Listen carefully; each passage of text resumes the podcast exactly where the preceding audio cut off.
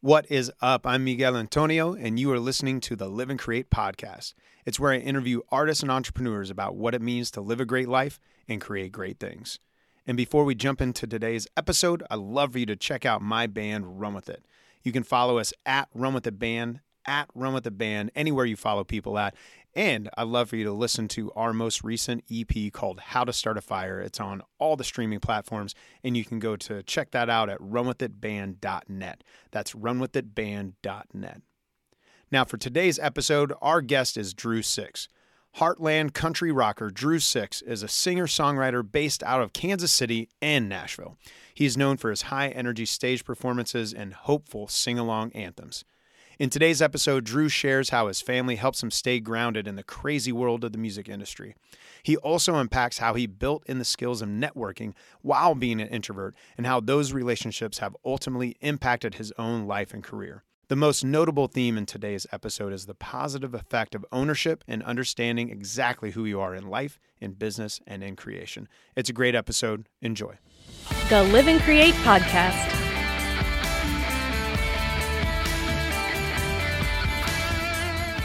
Man, we I know we have run into each other different random places and green rooms and sharing the stage from time to time. And uh, and then also listening to your music, like getting to see you perform. You you know, I, I'd like to I hope to dive into several things, but one thing about what you do is your sound. And your sound is really interesting to me because you have this like Nashville like great storytelling songwriting with like that perfect hook where you're just waiting for it to come, you know, like each time. Uh, very clean production, even live.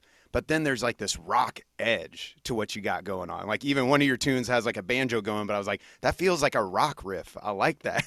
Yeah. and I'm I'm just curious for you, where what influences have have built this sound for you along your path? Well, I think a lot of the influences that where I've landed and been authentic were things that I was denying that were part of my youth, which uh, you know, had a lot of old country in my house and had a lot of Motown in my house. Uh, nice. And the old country was the last thing I wanted to do. Uh, I wanted to go the rock way, and I was headed to LA. And um, the rock part of it's just kind of always been in in it for me, and I think it's kind of that soul crossover, uh, that grit. Yeah. Um, you know, so like kind of uh, angst yeah, in there. yeah, yeah, and you hear that in the guitars and the vocals, and uh, you really do. Yeah. It's it's cool. I appreciate it. Yeah, I know. I record all my stuff in Nashville, and every time I'm working with those guys, they're like, "Oh, I, I like a good rock tune because that's what it is to them because it's kind of crosses more into that that rock area." So I always right. kind of describe my sound as more of a heartland rock influenced, uh, kind of a newer version of if it was Bob Seger or Mellencamp, and those were certainly growing up, you know, in my life too and right. i think it comes back to finding out what's authentic for you and it, mm. it, took me a long time to be honest because i love all sorts of music and and thankfully had a lot of influences growing up you know right well, and I think that's where some of the best creativity happens. Yeah, like the guest right before you, his name's Kenny Carter, uh, incredible songwriter, bass player. Uh, he's out in Nashville now as well, and that's what we were just talking about. Where he's like, he grew up listening to like R and B, and then also fell in love with Nirvana. And then, so what yeah. does it look like to then somehow that like distills through us as artists? And I think that's where it gets uh, just really really fun. So, how long you were? You said L.A. How long were you out there hustling? Uh, well, it used to just before Nashville. That was kind of the place I went, and I, I dabbled in acting. And everyone oh, okay. said, "Oh, you know, you'd be perfect to be like in a soap and then cross over in your music," because there were a lot of uh, actors that were kind of doing that thing. So, nice. and I LA, I loved and hated it. It stressed me out a lot.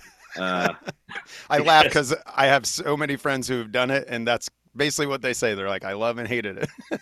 yeah, so I'm a Midwest guy, you know, in my early 20s, and didn't have a lot of money to spend. And as you know, you pretty much have to valet or you get your rental car towed for, in mm. about 30 seconds. And so I would I would go into Hollywood, and I will say. I, you know, I really, I did a lot of cold calling and I worked on radio contacts and I pretty much had meetings at almost every major label. Um, That's awesome. In LA and and New York too, but in LA was kind of where I was kind of put my emphasis. So I would spend some time you know, in the middle of it, in the thick of it in Hollywood. And then I had a buddy who was working out there completely out of our business. Um, uh, but he was a computer guy actually in Hermosa. So I would go there and it was like I could kind of decompress for the last couple of days at the time I was there because it's a little more beach community, a little more laid back, you know. uh, but I, I, I, used to force myself to rent a car because I was like, you're gonna have to move here, you're gonna have to figure this out, you're gonna have to navigate the city. And now that I'm a little wiser. I think that you know, I mean, I don't regret putting myself through that, but there, there's different ways to attack things, and, and yeah. it was just so that it, it, I would lay awake at night. I'm like, you're never gonna make it big unless you you get get to LA, and then you know we'll get to it, but then Nashville just kind of naturally happened down the line, kind of deal. Right. I have a, a, good friend where he was out in LA for about two years, and it was it was kind of same story where he like learned some things, made some good connections, but then found his way to Nashville just because for him, it seems like the community of Nashville is where he really fell, what he fell in love with, and has helped yeah. him in his career. And he's been able to help others. You know, all that is. But but yeah, L.A. is is not. I love California. I love the West Coast personally. But my last tour there, I like. I remember telling my wife, I'm like, yeah, I gotta go like 12 miles. I think it's gonna take like two hours or something. And she's like, oh my god. and that was yeah. pre pan. That was pre pandemic. You know, and yeah, it just it gets crazy. So from there, so in you know, bouncing to LA, but you were still home base was Kansas City, if I Correct. understand. Yeah, I never I never moved okay. there. It was just like a you know, commuted and tried to tried it out for a while. Right. You're like, whoo, I'm glad I didn't yeah. buy well, a house have, there. So.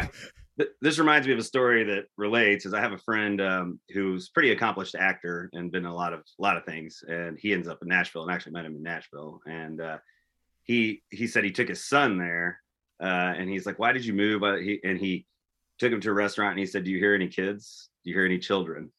Oh. And that kind of hit me hard because I'm a family guy, and right. uh, you know, it just it, it, Nashville has that community of families that's it's a little bit different. And like you said, I love the West Coast too, but now it's for me to visit and I have to live there. but we'll see. That's I have a friend who moved from out there. He's a session guy in LA, and he actually moved here. And he, mm-hmm. Oh, what he said, he was like, "Only thing I miss is the beach, and I can fly and visit that." And yeah. it's like yeah. the amount of money they spent just to like survive was nuts. Even though he, yeah. he was killing it, doing a great thing, man. Yeah, yeah. So I think that's what's also really cool about you, like following you online and seeing like how you know you're doing you're promoting your music, getting it out there, showing the shows, but uh, I often see, you know, videos, pictures of you and your daughter. I think is it Josie? Am I saying it right? Yep, correct. Josephine, Josie for short.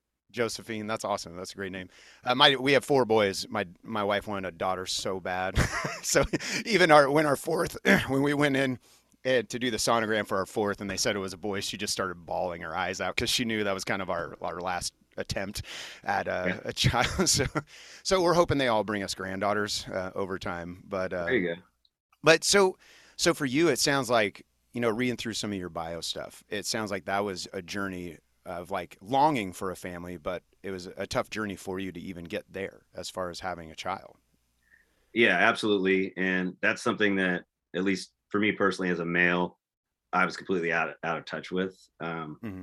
until it happened to me and I I got to the point, you know, we've been trying for a long time, and I, I think my wife and I both decided, hey, we we'd be happy either way. We have a good life, kind of thing. And then, and you hear the story a lot where the the couple relaxes, and then all of a sudden it just happened naturally.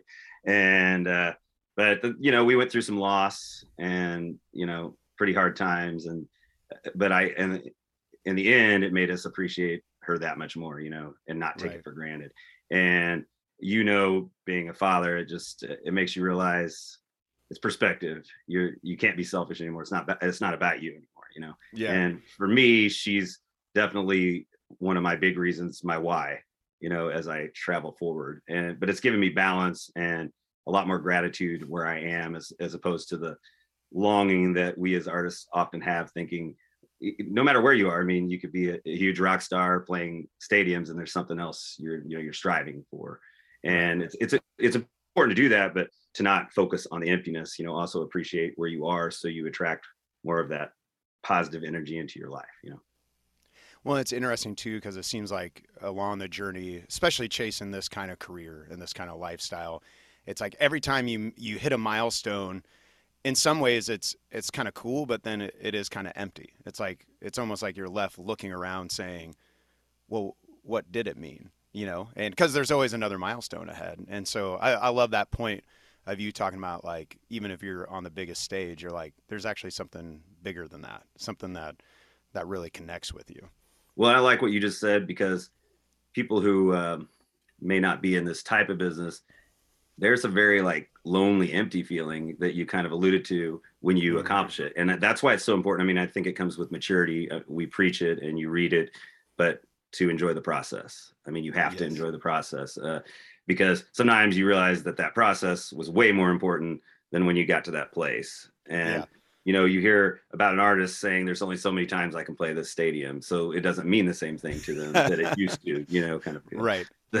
So and then you know people are on their decline and then as an artist or at least a perceived decline because i see that a lot where people will say well, whatever happened to so and so and and oftentimes they might be way happier where they are out of the public eye you just you know you never Absolutely. know the reality of the music industry to many people is what they watch on TV, which you and I both know is not the reality of the music industry. You know? yeah, that's like the where you know the big joke is it's like you you work you know 18 hours that day for that 30 minutes on stage or whatever especially when you're like touring and yeah. it's like everyone sees the the show you know in new york city or the show in whatever but it's all the all the things along the way that that people don't you know like grab a hold of. It's a there's a we were lucky enough. I, I used to be in a band uh, back in college, and we had the developmental the development deal and all that. Yeah. Went to Nashville, you know, and uh, and it went the the way that all the stereotypes do, where we got the record and then the band fell apart. You know, that whole yeah. story. But. What I was so grateful for is there was a producer that was working with us. His name is Tony Palacios, and he at first he was he was like not sure what to do with us. And then he like somewhere along the way something clicked for him. And then it's like he just took us under his wing like all these 20 21 year old dudes and teaching us. And one story he told he was in some band i wish i could remember it where they were playing stadiums overseas and doing all this. And he's like he's like dude i was here in nashville. They picked me up with a limo fly me to the airport i go play a arena overseas come back home in a limo and then I walk in the door and he's got kids and everything. He's like, my wife hands me a plastic bag and says the dog poop needs to be picked up. Can you get that for me? and That's he was reality. like, I, and that has stayed in my mind like all the, along this whole path because I'm like, he's like, that is real life right there. Yeah. Like picking up dog shit in my backyard for my kids, you know, so they don't step in it the next yeah. morning. He's like, all that other stuff was just, you know, it eventually faded away. And such a great perspective. And it sounds like you have that grounding all like it sounds like that grounding was driven into you as you, as you stepped into fatherhood. Yeah, I think so. And it's like no matter what you're doing, you come home, you know, and you come home, and that yeah. that is your reality. And if there's people that love you, I mean, that's what that grounding it it helps you stay alive. Honestly, I mean, there's a lot of artists that don't make it because they go too far one way and you know mm-hmm. lose perspective completely. Uh, Absolutely. But but that that becomes your true reality, and the you know, show business is essentially make believe. It's awesome. totally awesome. right. But but I that that letdown I talk about, I mean, that can happen playing a local club or whatever because it's you're just adrenalized and you get this energy and then your body's coming down just like it would on drugs, but it's a natural kind of a natural high, you know. Absolutely. There's a uh, a magician that I know. His name's Michael Kent, and just phenomenal uh, magician, really cool dude. He's one of the guests on the podcast, and he said one of his practices is like, especially, he's like, I, I try to do it every show when he's on the road, but especially after big ones. It's like he leaves immediately, whatever the auditorium was or theater, goes out to his car and he calls his wife and just sits there for about 30 minutes and just asks about her day. He's like, I don't talk about my show. I don't do, he's like, that's, that's been a practice for him. That's helped him stay grounded, you know, as, as he does this, crazy ass life that we're all trying to do. you know, yeah. Uh, are there any tools or practices that you do um, or that you have to help you stay grounded, to help you not fall into the trap of that letdown and then the chase, the letdown and the chase? Yeah. Well, I was gonna back to what you said. I think that's great advice, but I don't know if my wife wants me calling her at 2 a.m. a lot after. yeah, that that's fair. It, yeah, magicians aren't doing the 3 a.m. club gigs. and honestly, so it's funny because my wife with the four boys on tour, most of the time, whenever I've tried to call, she's like, "Hey, what's up? I gotta go do this thing." And she runs Oh, her own business too, and so I'm like, uh, so we just decided to text and send videos. That was kind of our thing, but that's a, that's a great point. yeah, yeah. To each their own. Well, I, I do think that's good advice. I don't have something specific I do, but I think it's more about being well rounded. And I know you're like this too. I mean, everything about having discipline for one, self discipline. Mhm. It's like the little steps you take. Uh, fitness is really important to me, and I always that's a great analogy because you do a little bit each day. It's a lot more than doing a ton when you're trying to get ready for something. You know, like getting in shape real fast. And I, I think mental health is kind of the same way. You know, you take steps every day, and you you gain perspective. I personally like when I'm driving, I list to podcasts more than I listen to music, and I try to put positivity in my brain and and people that I you know that I would want to associate with, whether I know them personally or not. You know, that are bringing good, energy into my life, and that always makes me feel better. I'm a big proponent of rest. I think you should sleep, uh, Mm. whatever that is, means to you. You know, um, so you're productive, and you know I I have fun. I mean, I'm in the music industry, and some people don't drink at all, and that's fine. But that that's important too, is to not lean on that too much, um, Yes. because that isn't reality either, and that can put you in a really dark place. So all these things, and then I, you know, I always joke, but my wife really wasn't that impressed with me, and she didn't even know what I did when I met her. And then when she found, and when she found out, um, it really wasn't. She really wasn't impressed.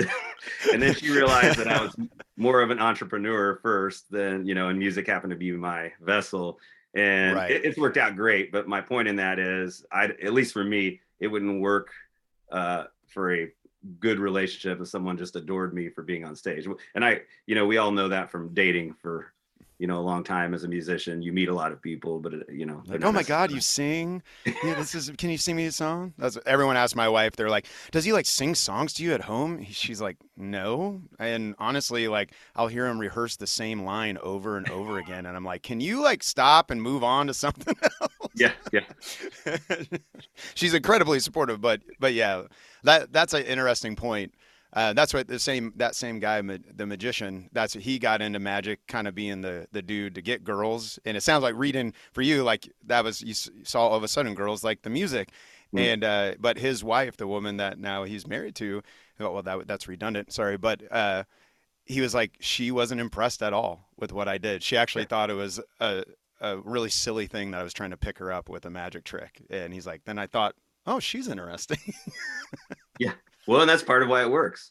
And and I think I think for all of us, it has it will it has to be something more to stay in this because it's kind of crazy. Uh, it's not the easiest pursuit. You have to love the music, and it's different for different people. Some people, you know, are just so into the music, consumed into being a musician, and that's awesome. For me, what it became is connecting with people that I would never connect with, and I took that for granted for a long time.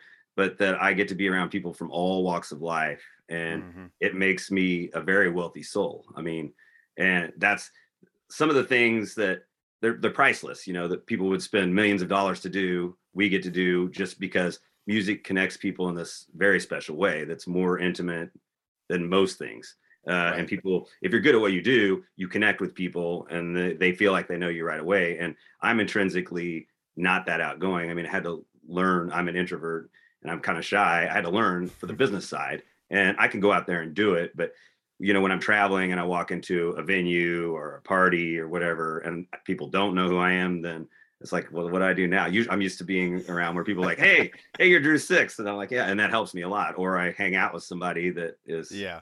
Able to talk to everybody. Uh, but a lot of it, it can be a learned skill. It's just not natural for me. I, I had to learn to do that for the business side because I have to. You are the brand, and you're representing yourself in all these different situations. Uh, That's really cool. What are what are some of the things that helped you in that journey? Because I'm I so I, I preface that saying I'm an extrovert, and so it's I, that kind of stuff. Like I just long to jump in, but I've been surrounded by a lot of performers who have said the same thing, where they're like, "No, I'm an introvert, uh, and I don't know how to like talk to these people." So, like in that regard, like if you're coaching somebody who had the same kind of uh, makeup as you, what would you encourage them to do as far as stepping out into that? Well, I mean, first of all, I, I never think it's good to be in denial. I mean, self awareness is a really important thing too, like what you're good at and what you're not. So, uh, I think you get more stressed out trying to be something you're not. And I, and it helped me to admit to myself that that was tough for me to do. And like when I first went to Nashville, for instance, I would, th- there's a little bit different, but I would take meetings and I would just play my guitar and sing to them just by myself. And it terrified me, terrified me. Uh, I could be on a big stage, that's fine, but I'd be in a room with somebody in the industry. But so I did do, do a little bit of that shock therapy. I forced myself to do it. Um, nice. I sang the national anthem a couple times and sold out arenas, and I hate doing it because I'm worried I'm going to mess up the words. And if it was one of my songs, I'd be fine. Uh, right. I probably won't do that again, to be honest. I did it because I wanted to make myself do it, but it wasn't like singing for me. It was like jumping off a cliff kind of thing. Yes. And it's all, and I, and I know because I mean, I'm educated. I read about all this, but, and I know I'm getting in my own head and I know it's wrong, but doesn't mean I mm. can flip a switch. So, but back to my original point and what you ask is you have to put yourself in those situations. That's part of it. Is just do it, do it, do it. And my acting coach in LA, he used to always he's in LA now. He used to say that the uncomfortable become comfortable by doing the uncomfortable over and over yeah. and over again. And That's and so acting true. is good. Acting is a good example because I, I was passionate about it, but I never could, you know, I did some indie work and stuff like that, but I could never let go like I do in music. Uh, mm-hmm. you know, where you're in that zone on stage and you don't think about it anymore. You're just in a special right. spiritual place, essentially. Uh, so I, I say to those people, you know, put yourself in the the position, read books about it, you know, how to win friends and influence people. Uh, all those things. And, and you know what? Here is the one point of all of that. It's not about you. It's not about mm. you. And and most people who are anxious, including myself, you're making it about you completely and really people don't care. When you mess up or you do something they're worried about themselves. They have their own problems. That's a great and point. we as entertainers artists when we're connecting with people it's not about us. And, and, too many musicians obviously make it like come to my show. We listen to my music. Blah blah blah blah blah it's not about you. It's about what value can we bring to those people? And, and mm-hmm. ultimately that brings value in return uh, because then you have the real kind of authentic fans that you're you're looking for, people that really care about you and your music. I love that. Yeah, and that perspective, you know, of walking into a room and asking like, how can I bring value to the people I meet tonight? You know, I think it does make make everyone. I I, I feel like it would make anyone feel more comfortable of talking to people because now you're not trying to get something, you know, and mm. and then I think it just makes you um, honestly more productive with with people and in rooms. I yeah, that's a, a great perspective. I um, are, are, you familiar with Tim Ferriss at all? Yes. Like four hour yes. work week and all that. Where do you remember his fear? What did what do you call it? Like fear training or something? Where yeah. do small little challenges like asking the barista for ten percent off for your coffee or like random stuff. You, like that's what I I my oldest son we were talking through that kind of stuff and I was sharing with him like those are something even though I'm extroverted I've had to take some of those steps. So on tour we started walking in as a band asking Chipotle uh, if be, since we're a touring band would you give us um, our our meal for free is what we would say. And we just stand there and they're always like confused and we just wait. We didn't say anything else kind of like he said. And it's hilarious because we ended up getting free meals. Uh, sometimes they're like i can't give it free but i can do like 50% off and they would find ways to like do it. We're like this is awesome. But but like those little steps i think helped open us up more and more uh, to people. And that in that regard you are asking for something but it was a good kind of fear training and like overcoming that well, I think that's good too. Is uh, you never know unless you ask, mm-hmm. and I have I have issues with that. My wife will tell me like I don't want to bother people. You know, it's just like why they like you go ask them, you know, kind of thing. And I'm right. like I don't want to bother them. And and part of it is I'm self-critical and I I don't want to be bothered either. but one of the at least like when I was young coming up in the industry, one of the best ways, and it's still this way, and this is good advice to young artists that are starting out is when you ask for help and it's sincere, usually you're going to get a lot further than you know listen to my music. And and when i was starting and i i had all those meetings i would say you know i'd be talking to an a&r guy and i'd be like what's the best music conference i should go? Or i would call them cold call and their assistant mm-hmm. Who is this? Well this is drew six you know calling from kansas city. I just really wanted to ask him some questions about this conference because i'm an artist and i'm you know i want to know if somebody like he or she would would attend this, if they would find artists.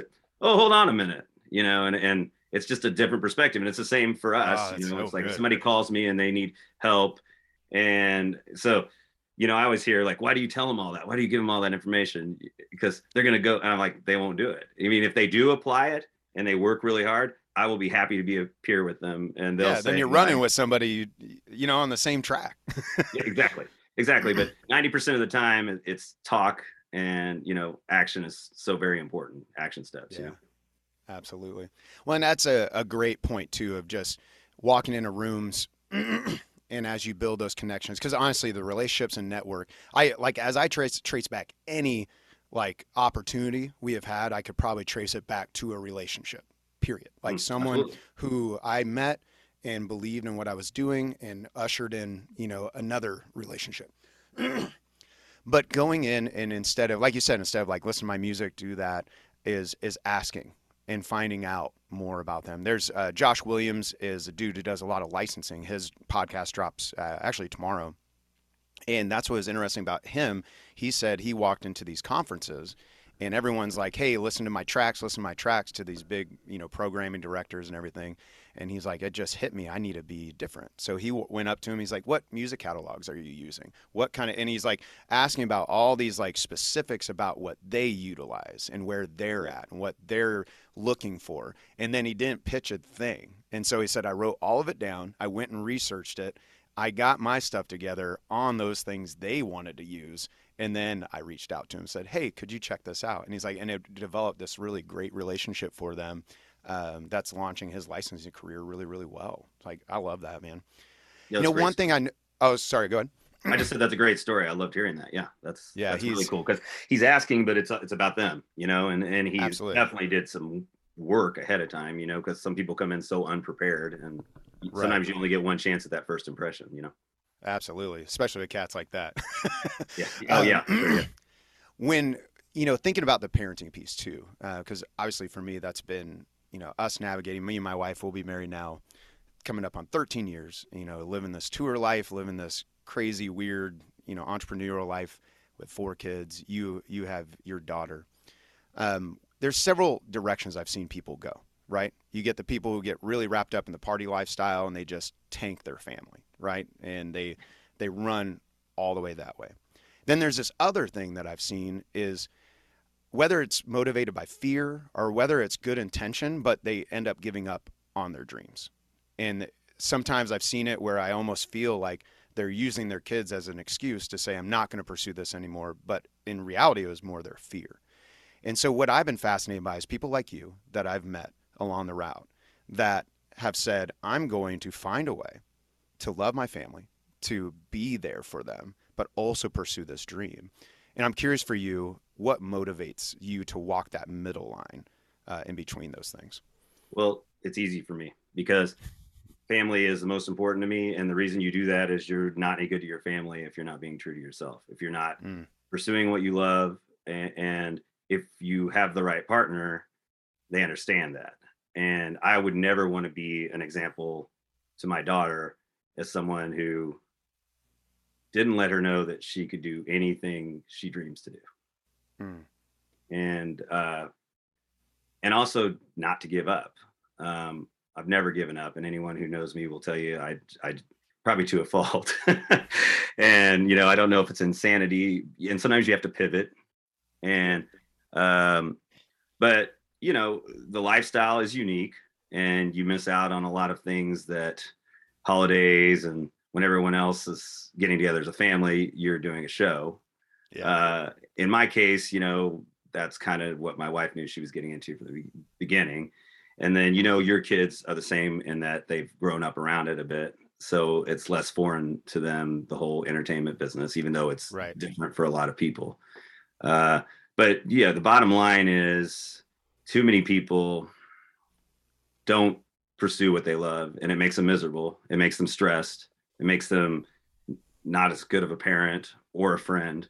Uh, so, in a weird way, you're almost being more selfish, not pursuing your passion. People don't see it that Mm. way, but that's true. Right. You owe it to yourself. It's sort of like put the oxygen mask on you before you put it on your child. Uh, otherwise, you, you you both go down uh, because you, you, you got to be able to take care of them and you got to be an example for them. I mean, that's, that's a big thing. And that's a huge responsibility when you become a parent, you know, someone's looking at you, seeing what you're doing. And, you know, right. every time I get mad at a computer and start cussing or whatever it might be, I realize I'm not in the lone in the room. You know? right. Yeah, yeah.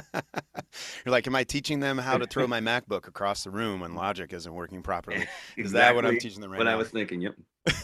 I love I love that perspective too of of the put the oxygen mask on yourself first, you know. And it's funny because so for me, I did give up music uh, in my mind uh, for a season, and it, that was my wife noticed like she's like, you were just angry like every day. And she could see how like things got darker and darker for me because I was pushing it all away. And it's like, yeah, hours are longer, life is crazier, but it seems like I, at least I hope. I mean, maybe we need to do a podcast where we talk to all the kids and they can tell you for real. But it seems like I, being happier, you're able to offer more. Even though it's like when when I'm home, it's way better. Even though I'm gone, more, you know. And even last night was incredible. We got to do original show where it was an all ages show, and my boys got to come, and they're sitting on the uh. side of the stage, you know, just watching it. And uh, so three of our four boys got to go, and uh, and I, we had a rapper open up, and they love rap music, so they're just uh. like, "Oh my god, this is so cool!" They're, of course, they're way more impressed with him than Dad,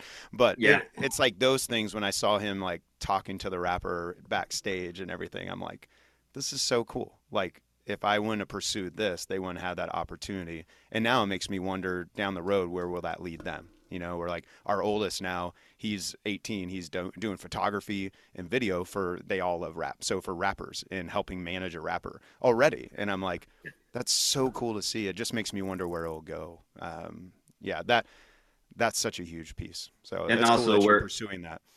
And also where it would not have gone I mm. mean, if you were to deny yourself that, and I knew you were gone too, and I barely knew you. I hardly, I hardly followed you, and then when you came back with the band again, I'm uh-huh. like, oh, that's him, because you're so good at what you do, you know, getting it out there and the marketing and all that, and then all of a sudden you're in my life completely, and it's weird because. Right. We wouldn't be connecting either, you know, and, and all the right. people you interact with on this podcast. And that's how networking works. It's like if I hear one of your podcasts, I'll call, give you a call and say, "Hey, you know, can you introduce me to this person?"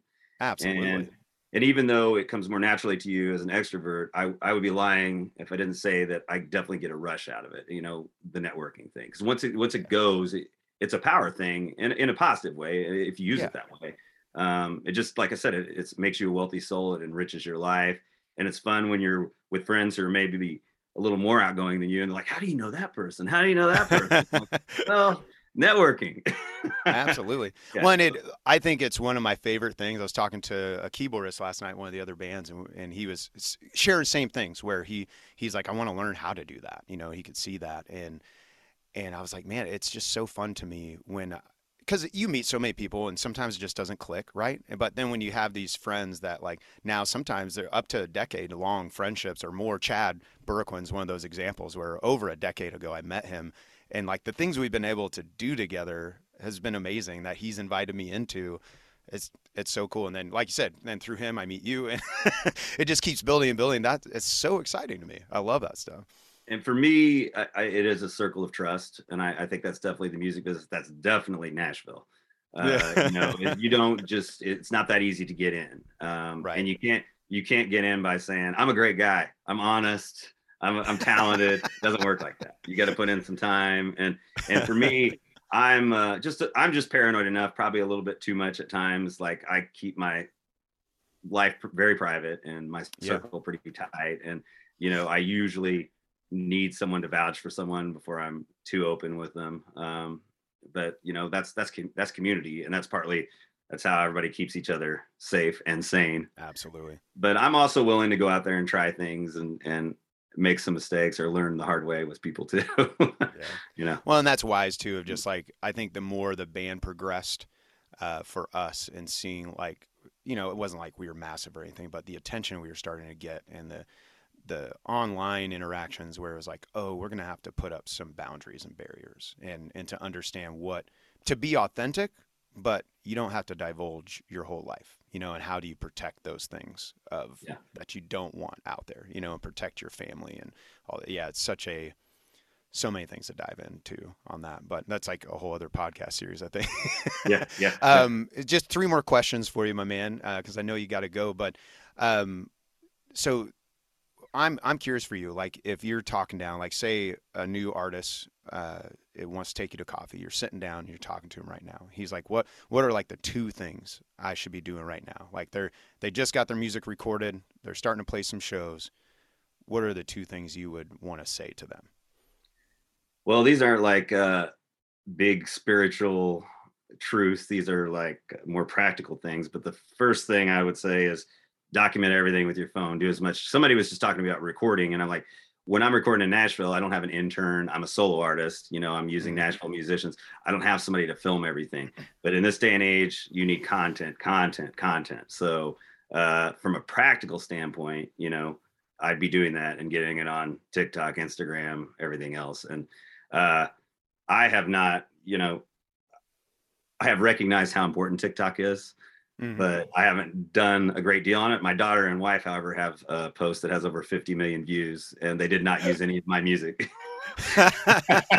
You're like, seriously, ladies, please help me out here. but it was, you know, you just never know what's going to hit. But, uh, and there's always going to be something new. But people want to be, the fans want to be a part of your life.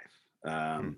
So and what you just said, you choose how much you let in. But mm-hmm. what I've learned, I, I tend to be very polished about my presentation because my brand is extremely important to me and I want everything to match. But oftentimes, to match that brand, but oftentimes I'll just do something stupid where I feel like I look terrible and it will get the most likes or views or interaction yes. because they want to know you're a human being just like them. And right. like the entertainment business is just that it's the entertainment business. Um, the second thing, if I were giving them advice, I, I guess I don't know. I, am all about longevity. To me, that's that's a big part of success. Like, because there's so many artists that have done really well and then they're gone. And maybe they want to be, but oftentimes it, maybe they're literally gone off the face of the earth because they didn't sure. handle it very well. So I, I give a lot of credit to people that have longevity you know the Bruce mm-hmm. Springsteens of the world, and th- that stay true to what they are, but also reinvent themselves. So I think for that longevity, it comes down to the way you treat people and the way you treat people in your camp, your business, your fans, and it comes back to bringing value to them. I would tell them the same thing. It's not about you. We mentioned that earlier, but I think that that's the the bigger advice to give them because mm. if, if you can really get that, it switches things over and and you you find that's how you find out who you are as an artist too because when you a lot of young artists and we all do i mean you have your influences and you become too much this person or that person but that's how you find your sound it's okay to do that but right. when you find out who you are it's what's bringing value to the people around you and and that's when you can start laser focusing whatever your message is your sound that kind of thing and i don't I, I think it kind of has to happen naturally. I, it's different for everybody. I mean, if you like when you had a label deal and you're young and you have somebody come in and say, "This is what I see," you know, right. sometimes people outside of you can see things you don't. I mean, absolutely. There were people telling me, you know, you're crossover country when I was a teenager, and I'm like, no, I'm not. no, I'm not. You need to go over You're this. just gonna fight. You're fighting it. there's there's a guy that's Keith Urban that's got hair like you, and you know, I'm like, no, no, no. And now, I mean, a lot of the rock music has ended up in that realm too, the, especially mm-hmm. like the classic rock influence stuff, which is kind of more what I do. Um, so, so anyways, I, I digress on the initial point, but it's like, you know, bringing value to those around you, not burning the bridges. And uh, I think that helps you find your focus, which is really important. Well, and I think you bring up a good point of merging longevity with authenticity um, because I think a lot of artists can get trapped in putting on this facade. And so whenever they reach a point of maybe success, now they it's not really them who has the success. It's this character they built. And so it's like you don't have the ability at that point to be to have longevity because you can't keep doing that, right? Like at some point who you are is going to bleed through. And so it's like you might as well discover who you are along the path, I think. I'll give you an example of what you just said. So I remember hearing Warrant and uh, a Jani Lane, who's no longer with us, in interviews saying he just despised doing cherry pie because that became their brand and that was like their big song. And then I heard I, we we uh, played with Rick Springfield a few times, and he would always say, "Well, Jesse Jesse's girl's part of the family." It's part of the family. Different, completely different attitudes. Completely different attitudes. And for me, there's stuff that I've written. That's a great that, point. I like that. Sorry, go ahead. Yeah, yeah. So there's stuff the that I've written that might make me cringe a little, or but I'm willing to put it in perspective. I mean, it's like that's truly who I was. So mm. I think if you're not that way, you can be very miserable later in life because it's just like I'm doing all this stuff, I'm not feeling it, and you know, I'm like you said, putting on a mask coming out here. It's not really who I am, uh, and and part of part of that is balance once again too, because I think that the artists that have had tragic ends don't have that balance. They're all mm. one thing, and they they've lost reality. You know, the Jim Morrisons of the world, amazing artist, but right. did not have a lot of grounding in his life. You know, kind of thing. Absolutely, and then just and so sad. The most recent one for me was Juice WRLD uh, rapper who like most of his last most of his songs talked about how he's going to die young, and he he did, you know, from ODing, and it's a it's a sad, tragic thing. But man, that's great. So, last two questions for you uh, off the podcast, live and create. So, uh, right now in your life, how would you define living a great life? Living a great life, uh, I think it's, it's, a tough answer. So I didn't I didn't write this down before I talked to you because I kind of wanted to just do it on the spur.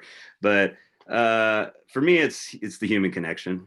It really is like to live a great life is it's your connection with your family, it's connection with the people. Uh, you know, in, in our case, it shows. But I think if I did something different, I would find a way. And it, maybe it's I crave that because I am uh, shy by nature. But to live a great life, it's love, it's kindness, and to make a difference. Uh, and definitely as a songwriter, when we get more to the songwriting side, that's that's what you're leaving. You know, that's sort of your mm-hmm. legacy. It, same as your children. And I think that's you know deep inside us there's a, a, desire to leave you know our mark so to speak um, so i think you do that by human connection and i'm just i'm I, you know i have a lot of songs about kindness positivity dreams and for some people that might be cheesy but that's authentic to who i am i mean i really believe it mm. I, I just do and i mean i've said it before there's nothing that would surprise me if you told me you accomplished it um, if you said I figured out how to fly or make myself invisible. I'd be, I'd be like, great, you must have visualized, stuck to it. like I just, I just I honestly, I'm not faking it. I truly believe anything is possible, uh, mm. in spite of all of the challenges. And we don't need to get into all of that right now, but uh, you know, the world's a pretty scary place, and right.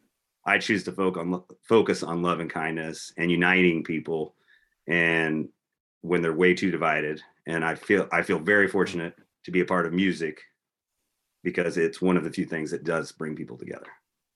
That's awesome, man. That was a pretty long answer.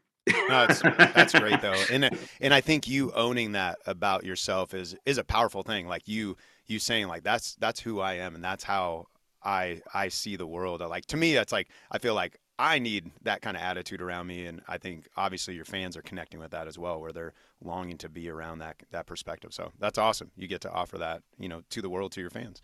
Uh, for the last question, right now, how how would you define creating great things? Well, it's, going to be similar. I, I I think number one, you just have to create. That that's a good thing in and of itself. We're built as creatures to consume, and then everything around us, social media, advertising, it makes us consume more. And you know, we live in a, a great place where we have a lot of luxuries that we take for granted that help us to consume more than we ever should. So creating is putting something out. And and I don't care what it is. I mean, to me, just creating a positive situation is creation. You know, when you meet somebody and you're kind to them, because I believe in the whole, you know, it's the butterfly effect. The littlest thing makes the biggest difference in a chain reaction in someone's day. For me, the bigger thing is performing and writing songs that connect with people. I mean, there's not a better feeling in the world than you know, being, you know, stuck lonely in your basement writing some song. I don't have a basement anymore, by the way, but like all the girls that broke up with you, and then the pain, genuine pain that you realize really wasn't that important in perspective, but like when you're a kid, and then to go out on a stage and have people connect and sing it. I mean, mm-hmm. it's, it's amazing. It's amazing. I mean, that that's what music does. Uh, it just it just has power. Um, so it's different for everybody. Uh, for me it's music but i i'm a fan whatever you do go out there and create and even if it's just creating a positive situation that's something uh, and act act. I, so my song "Dreams Do," I always say, "Dreams don't just dream, dreams do." You know, mm-hmm. start it start it today. Start it today because you'll feel better about it and make an impact. But you know, everything that is here has been an idea in someone's head. Everything that is around us, someone visualized it until it came into creation. So, uh, to me, that's mankind, and one of the most beautiful things about it is humankind, I should say, as we, as we move forward. You know, creating a song and moving people, creating a physical invention, all those things. Mm-hmm. It's just that that's what we do. That's what moves us forward as as humans. That's awesome, man. Well, uh, let everyone know how they can connect with you and connect with your music. Uh, yes. So the easiest way is my name spelled out D R E W S I X, drew6.com. All my socials are on there. I would say my strongest social is probably Instagram, but uh, if you go to the website, you can see all my shows. Uh, you can email me. You can uh, click on all the social links right at the top. I have one of those scrolling kind of websites, so it's pretty easy to navigate. So awesome. drew6.com. Well, thanks for making the time, man. I appreciate hey, it. Thank you so much for having me. I appreciate thank it. Thank you for listening to the Live and Create podcast. If you like what you heard, make sure you subscribe and leave a comment or a review. The Live and Create podcast